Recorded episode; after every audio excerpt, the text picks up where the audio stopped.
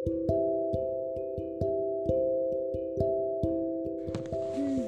hi guys. So today we are going into a journey. So today I'm going to talk about something that I haven't shared with anyone. So the thing is, there is this guy. I really, I really like him, but there's the problem. He's only into casual relationship. Has happened to me before as well.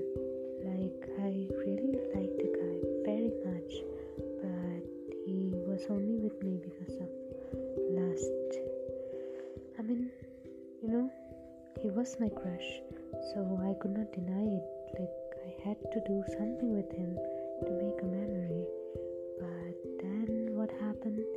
It just left me scarred, traumatized by that thing. It was my true, real love. But then, you know, it ended up like that. This time it's happening again.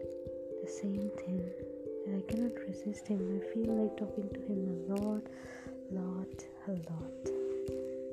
But I don't even understand how to control it. Can you guys suggest me what to do?